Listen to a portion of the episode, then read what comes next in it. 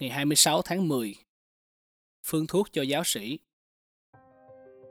Đức Chúa Trời làm được mọi sự.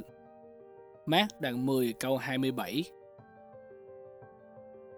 Ân điển tể trị của Đức Chúa Trời là dòng suối sự sống cho cơ đốc nhân chủ nghĩa khoái lạc.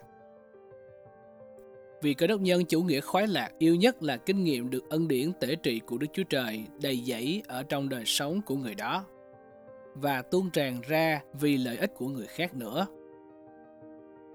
Các giáo sĩ theo cơ đốc giáo chủ nghĩa khoái lạc yêu thích kinh nghiệm của câu kinh thánh. Nào phải tôi, bèn là ơn Đức Chúa Trời đã ở cùng tôi.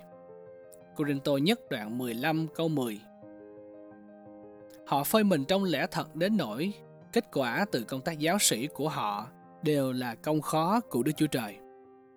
Corinto nhất đoạn 3 câu 7 Roma đoạn 11 câu 36 Họ chỉ thấy vui khi nghe chủ nói rằng Vì ngoài ta, các ngươi chẳng làm chi được.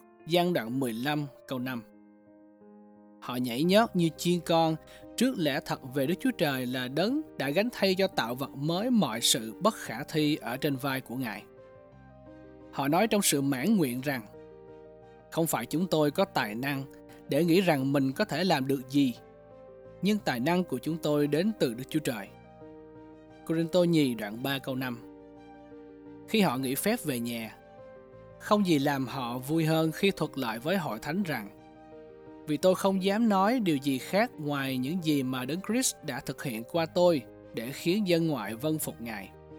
Roma đoạn 15 câu 18 Cầu Kinh Thánh Đức Chúa Trời làm được mọi sự cho chúng ta hy vọng để tiến về phía trước và sự hạ mình khi nhìn lại đằng sau.